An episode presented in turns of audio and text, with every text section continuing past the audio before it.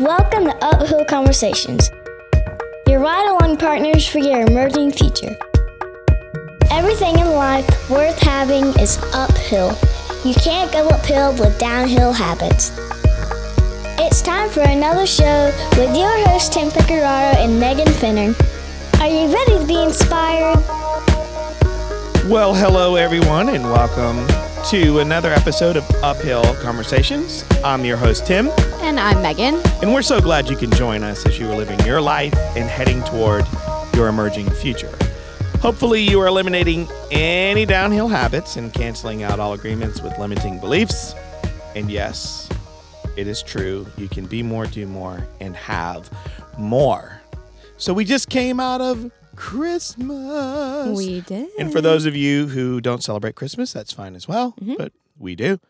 And um, so I'm sure that you found out that Santa likes you. Yeah, I think he's I think so. Okay, cool. Yeah. So did he like read your list? Uh well, I didn't really send an official list, but I definitely got some things that were very appreciated. Well, cool. So maybe he just like read my thoughts. Or you told him. Yeah, or maybe I told the elf that's to- in my house. Yeah, I was going to say because, y- yeah, you got to talk to the elf, which those of you who listened a couple of, well, one episode back, Yeah. you'll know that the elf knows. Yes, the elf knows. the elf knows. So um here's a thing that um is really cool. The New England Patriots have the number one seed in the AFC for the um, playoffs. So Oh, I just want to go ahead and tell you. And for the ninth year in the row, they have won the AFC East and they are the number one seed. For the playoffs, they have home field advantage. So if they keep winning, all roads to the Super Bowl lead through New England. I just have to tell you that. Okay? That's awesome. I know you're happy because you don't care, but that's okay. No, I'm super happy. I am joyous about that. Thank you. That was my gift.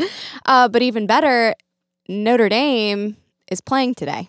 I know they are. So that's pretty awesome. That is much. Well, that is LSU. much. That playing LSU. That's Mhm. right. And if they do not show up and play very, very well, I probably will be uh, upset because they should be LSU. Yeah. They better. Yeah, I agree. Because if they don't, um, I don't know. I may not talk to you for like a month. And so, yeah, also, everybody, welcome to 2018. it's a brand new year. It is a brand new year. It's a whole new world. Don't you dare hold your breath. All right. So, we have an awesome uh, guest for you guys today. But before we get to that, I have a question for Tim. Drop it. All right. What The question that is. is your favorite Christmas tradition and or memory? From when I was a a little tyke Like or like All, of all time. of all time? Yeah. Tradition and or memory. So you can pick. Or Okay, well, we called him Ghetto Claus. and it's because we got robbed when we lived in an apartment and we How's were kids. favorite memory? no, it's because what happened after. Oh, okay, okay.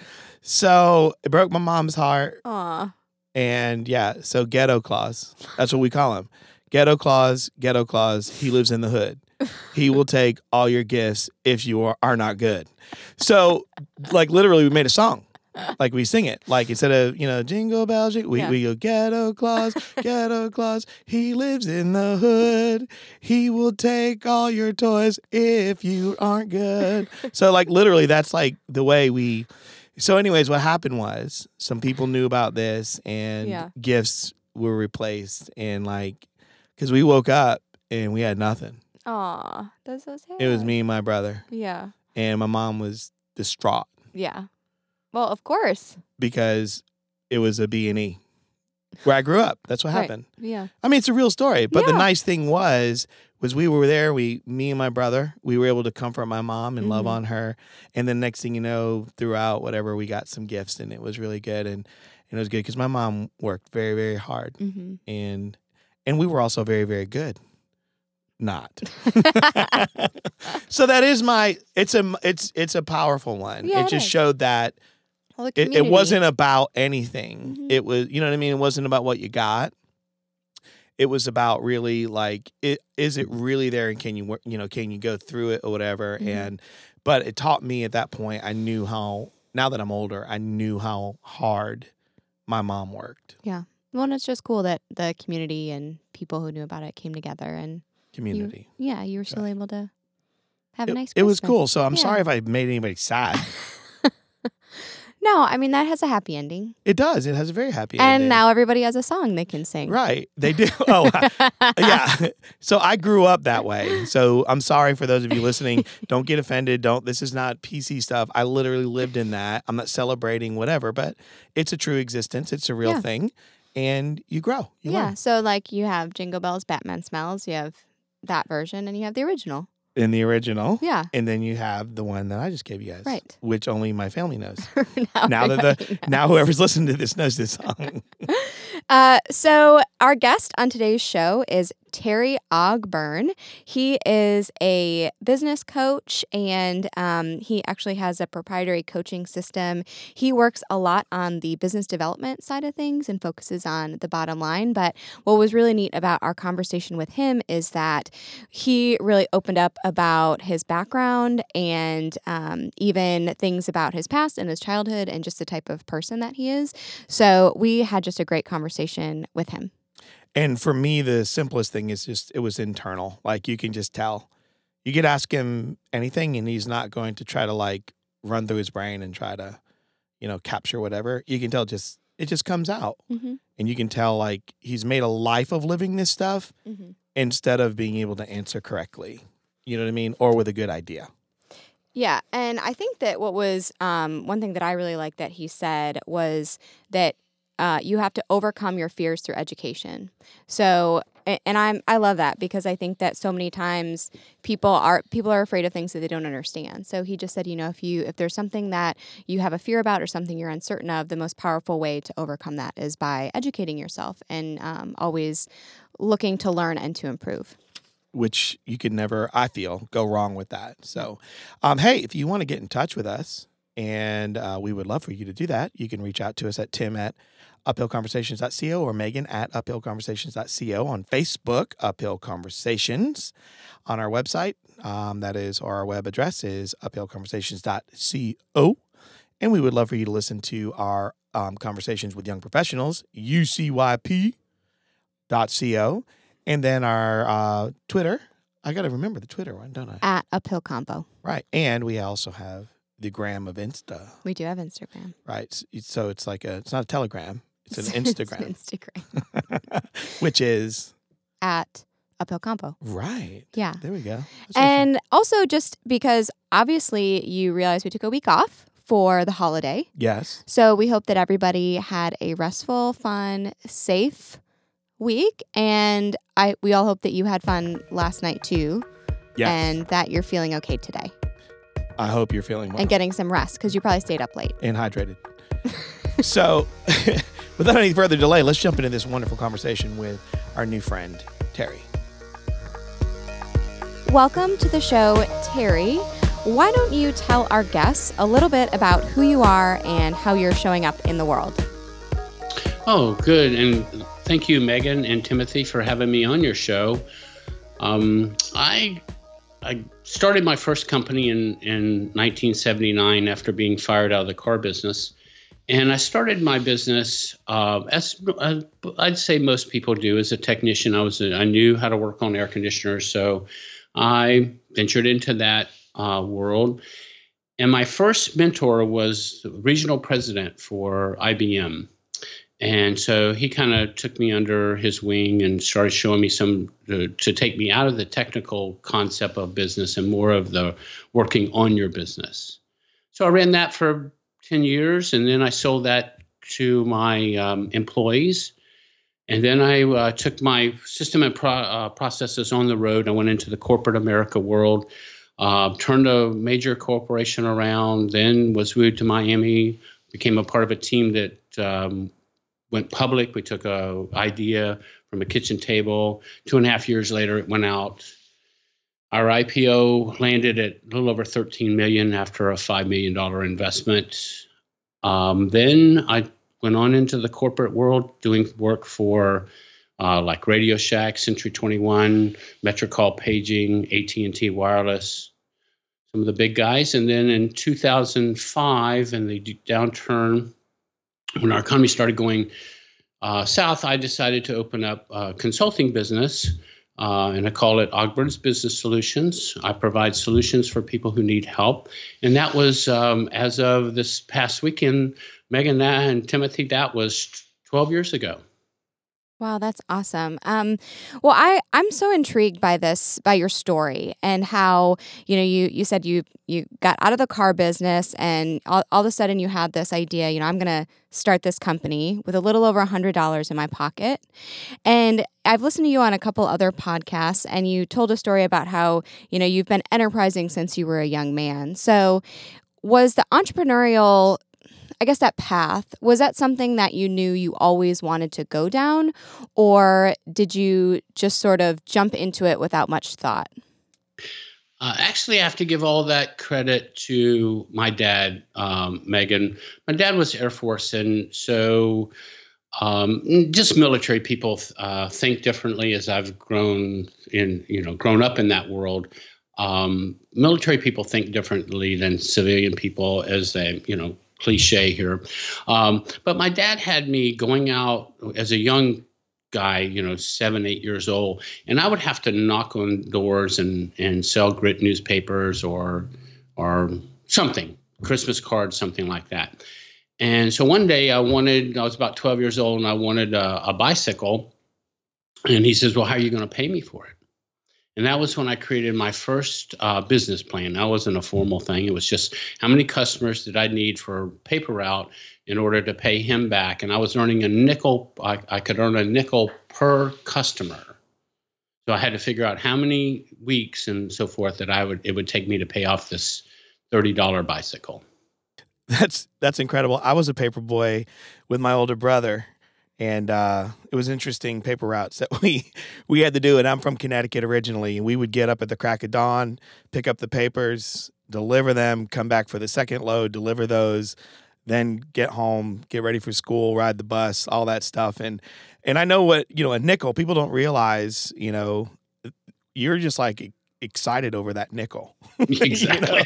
And but I do like um I think I learned the lesson a little quicker than my my brother did, but we were raised by my mom. She was a single mom. And um and that's what she would do. Like I would see something, I would want it, and my mom would say, Okay. I, I she would get it and then she would say, But I need your plan on how you're going to pay it back and then she would get i would give her a plan she'd give me whatever it was um, that i had and i had to work for it my mom would always say to me now remember this is mine this belongs to me not you. And so I also learned another lesson with that is don't treat it like it's yours. Treat it like it doesn't belong to you. and that's a that's a good advice. Congratulations to your mom because when you think in that direction, you take care of it a lot better. Right, right. and so and so with that background and how you moved with that, like as you got a little older, how did you find like cuz there's some people that feel like well that's an anomaly. You don't have to do it that way. Like I have a 17 year old, he's about to go to college, and right now he's he had to do for his economy class. He's doing this project where basically he has to build his lifestyle based on what 60 plus percent of Americans do, which is pretty much have you know all kinds of debt, um, a house like consuming 45 to 50% of your income like it's a mess and he has and so basically it's to help him and so I've always told him that, but he's in the class and he already gets it, but he's just doing it. He's having to go through this in his class before, you know, it's one of his his grades for graduating.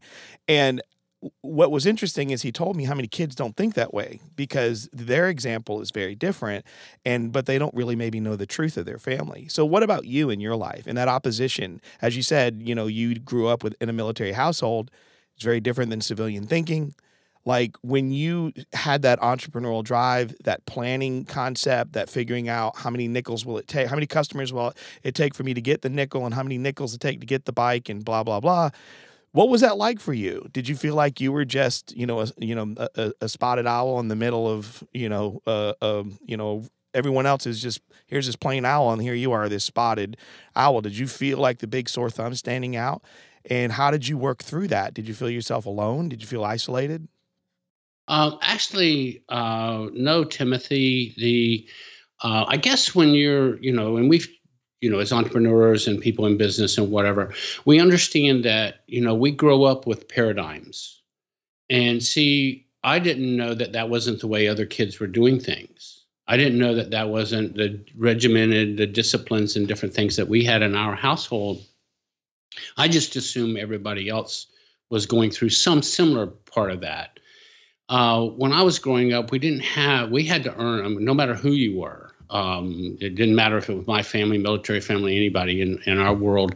You you earned your money, whether you were paper routes or lawn mowing business or Kool Aid stands or whatever. We just didn't have the money that these kids today have or access to. Let's put, because we're spending you know way more money than we ever make back then, you know, my mom was a stay at home mom and um, the only time she ever took a job was if we needed, you know, something. I can remember I was about 12 or 14 years old and that uh, early teenager, and my mom wanted a defreeze.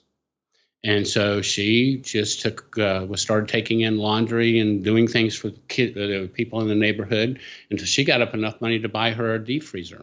I love that. So, Terry, I'm just sitting listening to you. My my mom was a stay-at-home mom too and really similar. I um I remember when I was gosh, probably 6 or 7 years old going door to door selling flowers. Or I remember whittling um with a basically an exacto knife and little uh, scraps of wood keychains and selling them when I was in mm-hmm. fourth grade. And uh, my my parents were very much the same in that. And my mom uh, was mostly a stay at home mom, but there were times when because of my dad's job and and things changed, she also had to go back to work. Um, and and I think that it is different uh, than what some of my other friends experienced growing up, but that really helped prepare me uh, going into life because if I asked my mom for $20, she would write it down in a book and she kept track.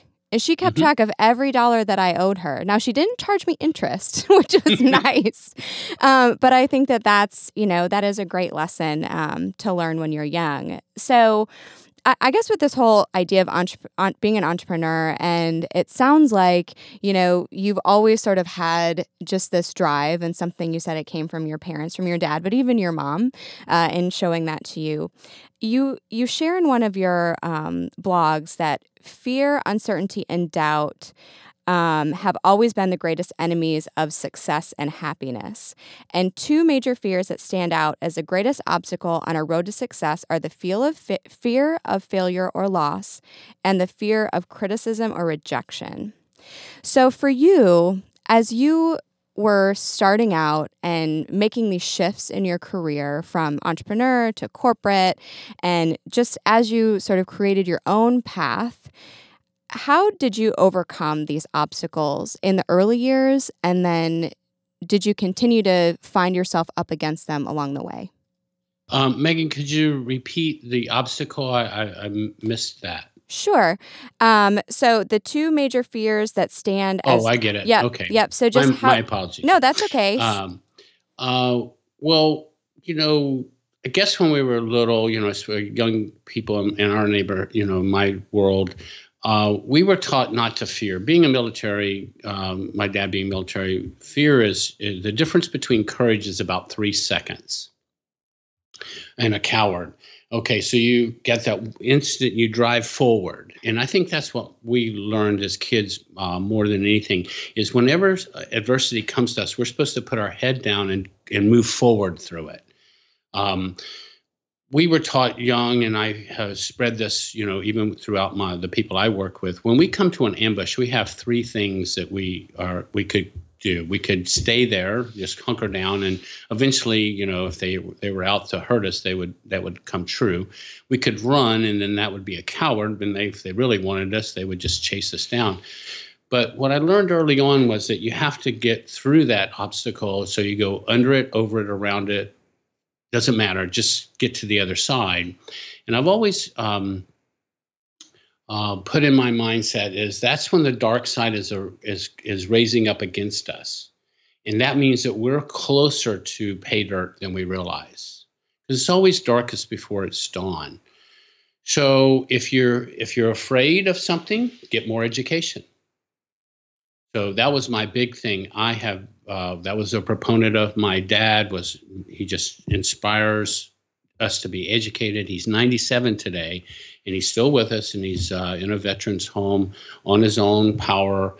But he's still to this day for the little ones. He has two great great grandsons and two great great granddaughters, and he he still shares that information. Learn. He focuses on uh, continuing education. So when I uh, uh, I was a coach for Tony Robbins for a while uh, with his people, and he's got the same concept. You know, continuous learning. Uh, learning takes takes us past the, the fears. And then, two, the other thing is that when we look at an obstacle or looking at something in front of us, it looks like this huge mountain that we there's no way that we can get through it. But the funny thing is, and we've all heard this, uh, as soon as you start taking steps towards it, the mountain starts to come down. So I was on a call with um, uh, or one of my clients just a couple years ago, and uh, he's still with me today, and uh, new salesperson. So I said, okay, Jacob, just get in front of, just pick the person in front of you, and let's just get in front of him. And so we focused on just getting him in front of the first guy, and then we put our sights on the second guy. And what happens more times than not is that inertia that you're building up just to try to get a, get past that first person and then passed that second one. And then he was catapulted right into uh, first place in the sales uh, arena, which was about 12 salespeople on the floor. And then he has remained there for the last year and a half. That's powerful, and I love how you. It's more of a guidance, and I love that that you're you, you know you take the time to walk them through the steps. And um, one of my favorite quotes is, "All education consists mainly of everything we've had to unlearn," and uh, and I love that because that is continuous improvement is unlearning the you know what I mean things that are no longer you know true relevant or they never were maybe but learning the other things that are going to help us with it with those deeper um, uh, desires and in um, uh, according to intent you know how why why we're even here and how we're supposed to show up and we need that help and we need good voices like you uh, in our ears. And and as a person who enjoys coaching and coaching others, I just um, I like that. I can tell that you're really good at it. Uh, just wanted to say, um, thank you but you know, um, I, I, I noticed on your wow sheet that you know Think and Grow Rich, which is one of my favorite books. I love Napoleon Hill, um, along with some others, and and there was one there's one statement that I you know when I'm thinking about this is you know under underneath you know your mind cannot you know eh, positive and negative emotions cannot occupy the mind at the same time, you know because one or the other is going to dominate you know? And so it's it's our responsibility to make sure that the positive emotions constitute the dominant influence of our mind. And and when fear comes um, there's a guest we had uh, greg centineo and i love what he said is there's there's two types of fear. There's an appropriate fear and an inappropriate fear you know? And it's it's okay you're not saying and i just want you to talk a little bit about this you're not saying that if you have fear there's something wrong with you no, in fact, um, most um, heroic or most people are they excel in fear when they're when their backs against the wall, so to speak, and their their fear kicks, you know, that adrenaline, that endorphin uh, kicks in. Um, oftentimes, and you probably heard this, both of you probably heard where our subconscious can do some miraculous things when it doesn't know that it that it has to, like lift heavy objects off people and don't and we wouldn't even have the normal strength to do that. But we muster up this this uh, this strength from our endorphins. And you mentioned something here that's uh, very important. Our our mind is programmed to go negative. That is our that is our default. If we that's just the way human nature are. We have to really work at at practicing and instilling into our subconscious that the positive side. So, in the positive side is where we get those endorphins, and that's where that adrenaline comes from. Uh, the negative will cause us that, that tough uh, stuff to suppress. The other thing I wanted to mention too is like fear, and we've all done something, but I'm a big believer in um, Think and Grow Rich, as you know, and there's affirmations and things like that. But fear to me means face everything and rise to the occasion. Uh, other people say, you know, uh, false expect, uh, false expectation appearing real.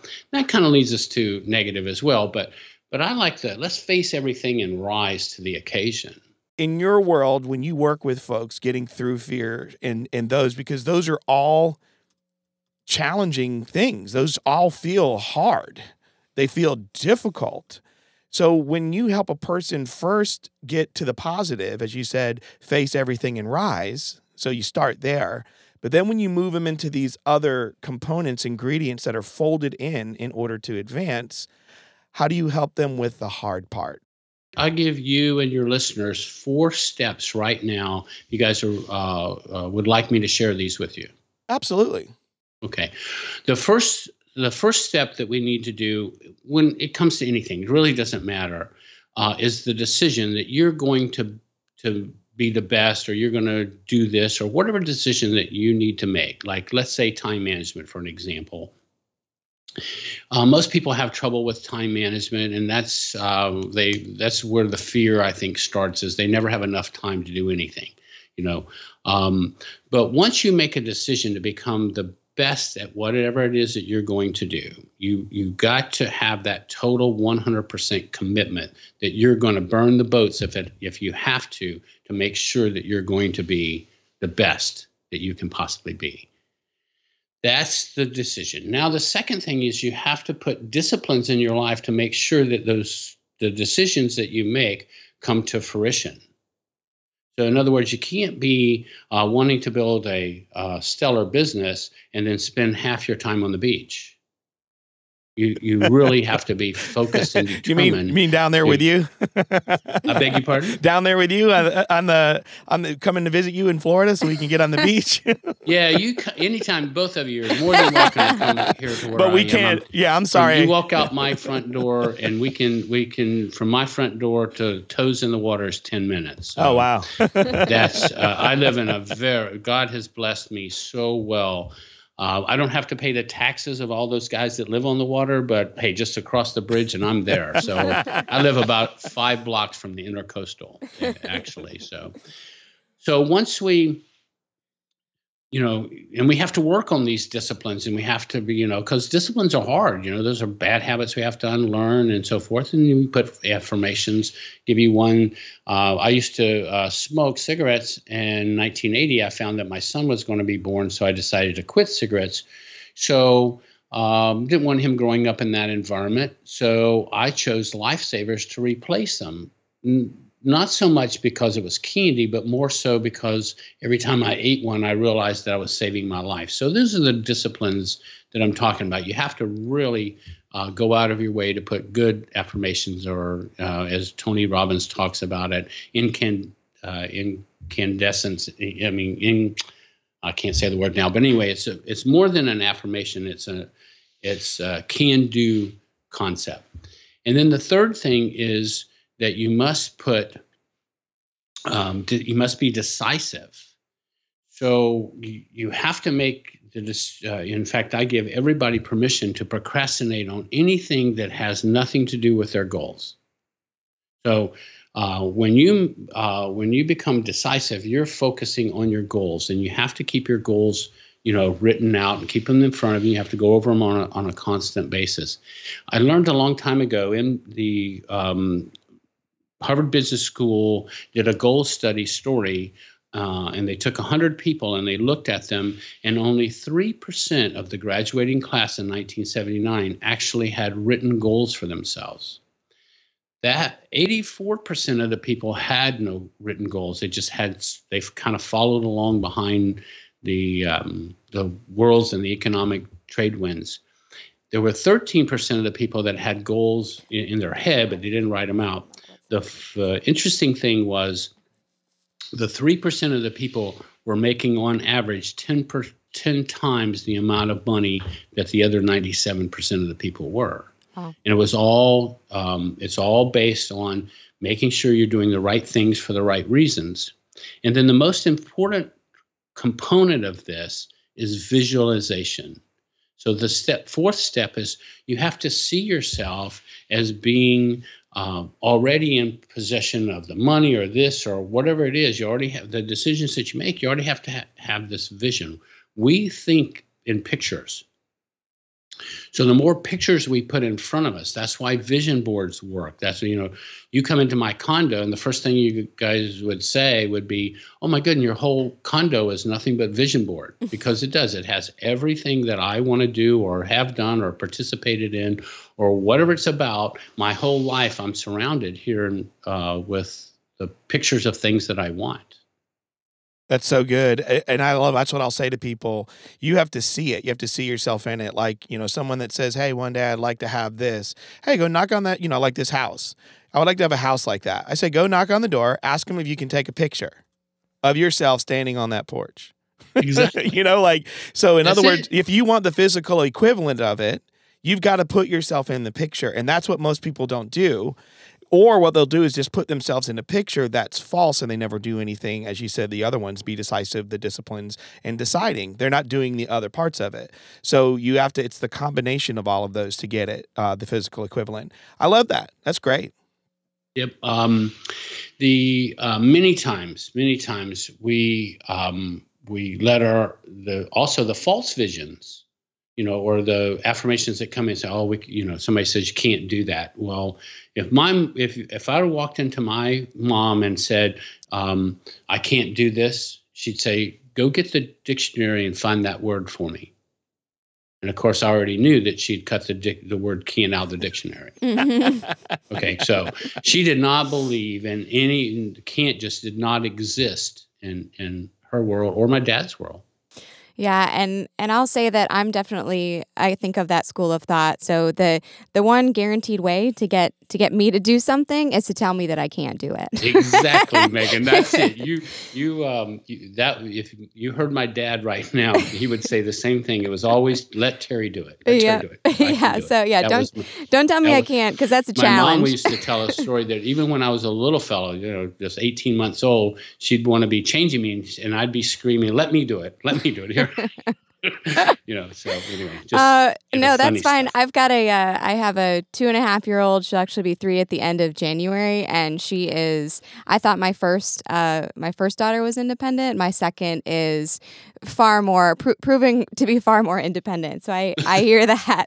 Um, well, so I, I really like those four steps, and I think it's really great because that's such a wonderful, actionable, tangible thing that people can, you know, all the li- listeners listening to this podcast, they can take away and they can really put in put into action. And I'm curious, Terry, what are some of the disciplines that you have on a daily, weekly, you know, monthly basis uh, to help you move toward that direction you've decided to go?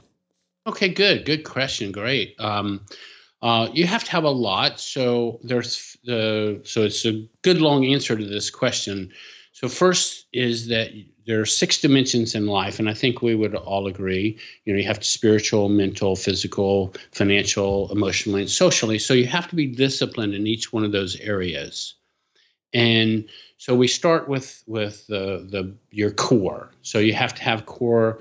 Um, you have to have your core values, and you have to have a purpose. Like my purpose is bridge the gap between dreams and reality. Every client that I've ever worked for, whether it be with in my air conditioning company all the way up to where I'm at today, there's there's always this dream of where people want to be, and then there's reality, and then there's this glass ceiling that we keep bumping our heads on. And I was that way in in um, air in the air conditioning world until I got you know the secrets. Um, so that's my purpose. And then you have a, a uh, core values. Uh, one of my uh, greatest successes is time management. And the time management is so elusive. And people say, oh, well, I'm spontaneity. You know, I have to do this. You don't understand. If I had a dollar for every time somebody told me I didn't understand them uh, or their world, I I wouldn't even have to work. For, you wouldn't have to work. Both of you wouldn't have to work. But um, but to me, it's like a discipline for me is is evaluating my day. So every day I sit down and I close my day off. So I'll say it doesn't have to be every certain time every day, although a good discipline to start is to say, okay, every day at 4:30 or 6 or whatever. And you reflect back on your day and you say, okay, what did I do right? What did I do wrong? What could I have done better? And you have to be honest with yourself. You know, you have to be able to look yourself in the mirror and hold yourself accountable for the things that you said you were going to do today. Then the next uh, discipline is that I put uh, my goals out for tomorrow, and I start the night before. So that gives my subconscious a chance to to departmentalize them, put them in their right focus, and then um, then the next morning you go over them again. I like time blocking because I break my projects up into bite-sized little pieces. I'm a big uh, proponent of eat your elephant one bite at a time. I do not uh, ever take a project that I don't start with figuring out all the baby steps that it that it takes and then programming them into my um, into my time schedule. I plan a week. Uh, most people say, "Well, I'll plan a month or I'll plan." The best uh, planning is to plan one week at a time and then uh, evaluate your your daily movement towards the uh, towards your week goal. But it's also disciplines of eating right. It's disciplines in your uh, making sure that your health, your mental growth.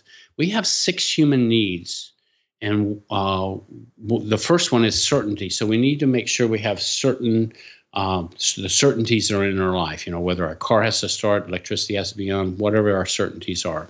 But we also need uh, some uncertainties in our life as well, and those uncertainties are our goals. And the more goals we have, um, the, the easier it is for us to get to where we want to be. We have to have uh, some variety in our life, so we have to keep that. We have to keep it, you know, fresh and new. We also need to feel significant. We gain significance by um, by doing good things and being a, a, part of the community and getting out there. And then there's connection and there's growth and there's contribution. So we have to take these um, uh, six disciplines in life uh, so when you take spiritual, you got to be connected spiritually. You mentioned it earlier, uh, the Timothy, the the uh, infinite intelligence. We have to be. We have to have an entrepreneurial spirit. We have to have that. Not just talking about God. I'm just talking about spirit, a good spirit inside of us. And then we work on all the other dimensions. Uh, mental, we have to grow those things.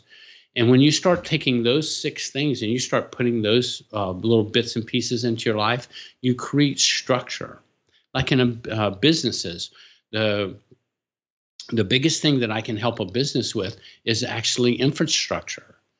I'm a coach, I'm a consultant, um, but what I do, what I label myself as, uh, or the USP that I bring to the table is I am in, in business development. See, I contribute to the bottom line to every customer that I take on. That means that I'm working on, uh, I roll up my shirt sleeves with them and we actually work on the business. Uh, I'm not a guy that comes in and says, well, let me look at your budgets and I'll find my way onto your payroll through cut, you know, cutting budgets or coaching you. When I coach with people, I'm right there with them in the trenches and making sure that they hold themselves accountable. I can hold them accountable, but it's not as good as if I can actually get them to hold themselves accountable. Infrastructure all businesses need, like, um, you know, I'm a, uh, you know, I have three assistants, but I'm basically a one person thing. But my focus is coaching side of it or being with involved with the with the clients. My three assistants, what they do, uh, they work on all the the the stuff necessary to make sure that that my infrastructure is together. So that's paying the bills, all that kind of stuff. So we need accounts payable, we need accounts receivable, we need marketing, we need all those things. Even though we're all, you know, in business uh, for ourselves, we still have to carve out time to be that marketing person, or we have to be that salesperson, or we have to be that bookkeeper. Um, then there's financial planning. So there's a lot of disciplines that we need to put into our life, and we have to start slowly, though, guys because if we try to put too much, if we try to step outside of our comfort zone too far, we'll actually come back inside of our comfort zone and actually get more fear based. And really, fear based is nothing more than ego. So if we get rid of the ego and get into just being humble and and modest and just deal with things honestly, those would be the the best disciplines I could um, offer. Those are great. I love them. And, um, you know, I heard a guy define discipline as tell yourself something and do it. you know, it's like, I mean, just you got to do it. Give yourself a command and and do it. And then through time, doing that with repetition, creating habit. You know, figure out how long that habit lasts. You know, or or needs to go. Like, is it if you're going to track it? Is it 88 days? Is it 60 days? And they were like, how about this? Take it until you know you don't have to ask yourself that question anymore. Un- unconscious competence That's, is one of the things that I absolutely believe in. Yep. In fact, every primary aim or every goal that I write for a clump for a client, the last two words is unconscious competence. We drive, you know, we get in our car, we get in there, we say we have something in our in our brain called a uh, reticular activating system. I'm sure you guys have heard of it. Um, and when it's like our little executive secretary. So anything we put in our uh, reticular activating system, the brain will go for it. So we get there, we sit down in the car, say, okay, I'm going home. All right, so we get in the car, we drive home, we pull up in the driveway, and then we realize, did we stop at all the traffic lights? Did we obey all the laws? We, well, of course you did. You're sitting in the driveway. But we can be so intent on getting home that we'll forget to go to the pick up the dry cleaning or run the errand we were supposed to do before we get home. We've oftentimes had to turn around and go back. Um, if you looked at my desk, just for it was funny you mentioned that, Timothy, but if on my desk there's a, a glass enclosure uh, with a Nike golf ball sitting, you know, on the pedestal. And obviously, you know what that that golf ball there is for, right? Right. To remind me that the only thing that's on the golf ball is the Nike swish. That's so right. all it does is remind me it doesn't matter whatever I'm doing, just do it. I was working with a uh, client had sent over because I, have an eight-step business development plan that I, you know, we customize for each company for each person I work with. So I'm working with this guy in Iowa, and he sends me over his version because you have to make it personalized. You have to make it your yours, you know. And I said, okay, well, if you don't mind, I'll clean it up a little bit and get it uh, the formatting done so it's easier to read and so forth. He said, "No, no, go right ahead." I said, "I want." You.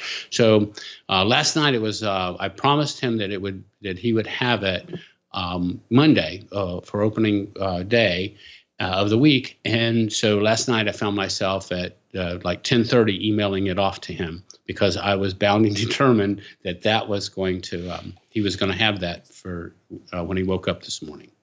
Hey, Terry, we have a question that we really like to ask our guests.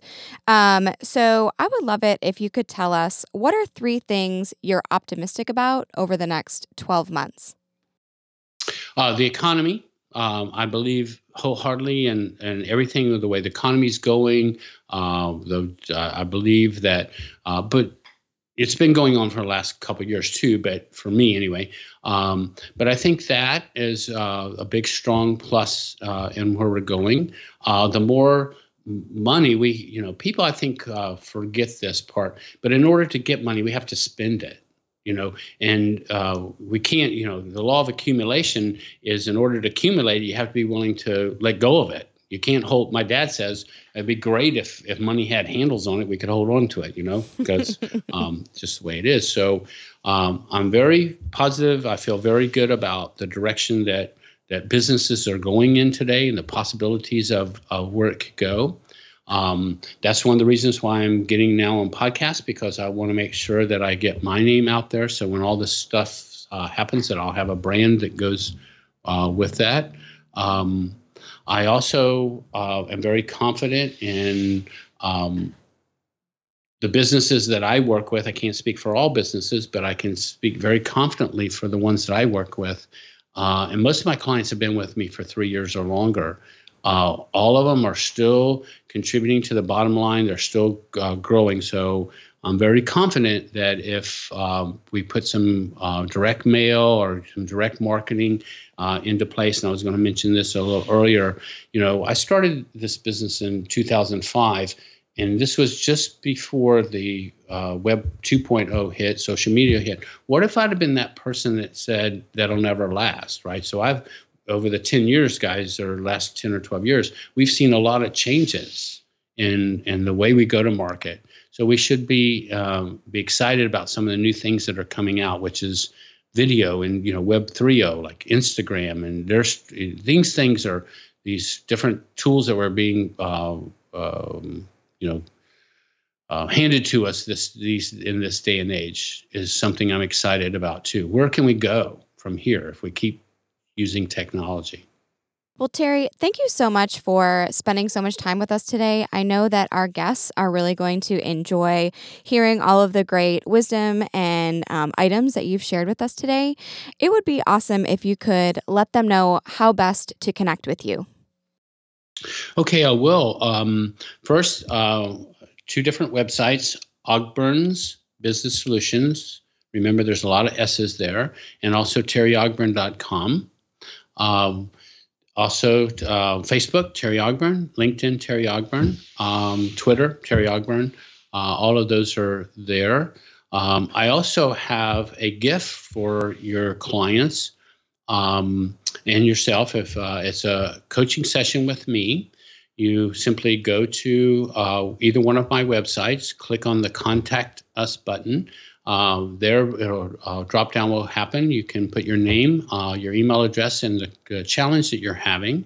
I want to work with any one of your listeners that has a challenge. No sales pitch. I'm not interested in upselling in any way. It's just taking a challenge that you or your listeners would have, and let's work on it together and let's come up with uh, solutions for it. And that's the best. That's the best I can offer you guys for today. That's a great offer. we appreciate it very much. I love that that you're willing to give. You know, it's not just about getting. I tell people the best way to find success is to first find significance. And the only way to be significant is to be intentional about showing up in the world and being of service and of use to others um, and seeing their lives change. Uh, so I really appreciate it. And um, you've been a wonderful guest. Well, thank you. Um, one of my contributions or one of my give back is I'm a Shriner, and if you guys don't uh, know what Shriners do, we have 22 hospitals throughout the world uh, where we help children, and they're our kids, and we help children whether they with um, born uh, born def- uh, with defects, uh, leg um, legs, arms, whatever, cleft palates, and we do this uh, from our hearts. we raise over two million dollars a day uh, for these children. And we expect nothing in return. Um, in fact, like if you give a, if you wanted us to come and, and sponsor something, you would pay us to be a sponsor instead of us paying you. So when you get down there and see those kids and when uh, them, I tell you what, it makes it makes giving a whole lot more fun. Well, I can hear it in your voice, and you sound like a very compassionate and kind gentleman. So I appreciate you very much. Thank you so much. Well, this has been another episode of Uphill Conversations. Always remember you can be more, do more, and have more. Your reasons for being, doing, and having are for you to figure out and not anyone else. Always remember your current condition does not match your emerging future, and it never will. Anything worth having is uphill. However, you cannot go uphill with downhill habits. But most importantly, you will see people like me, Megan, and Terry on the hill. You've been listening to Uphill Conversations. If you'd like to hear more, subscribe to the show at uphillconversations.co. See you on the hill!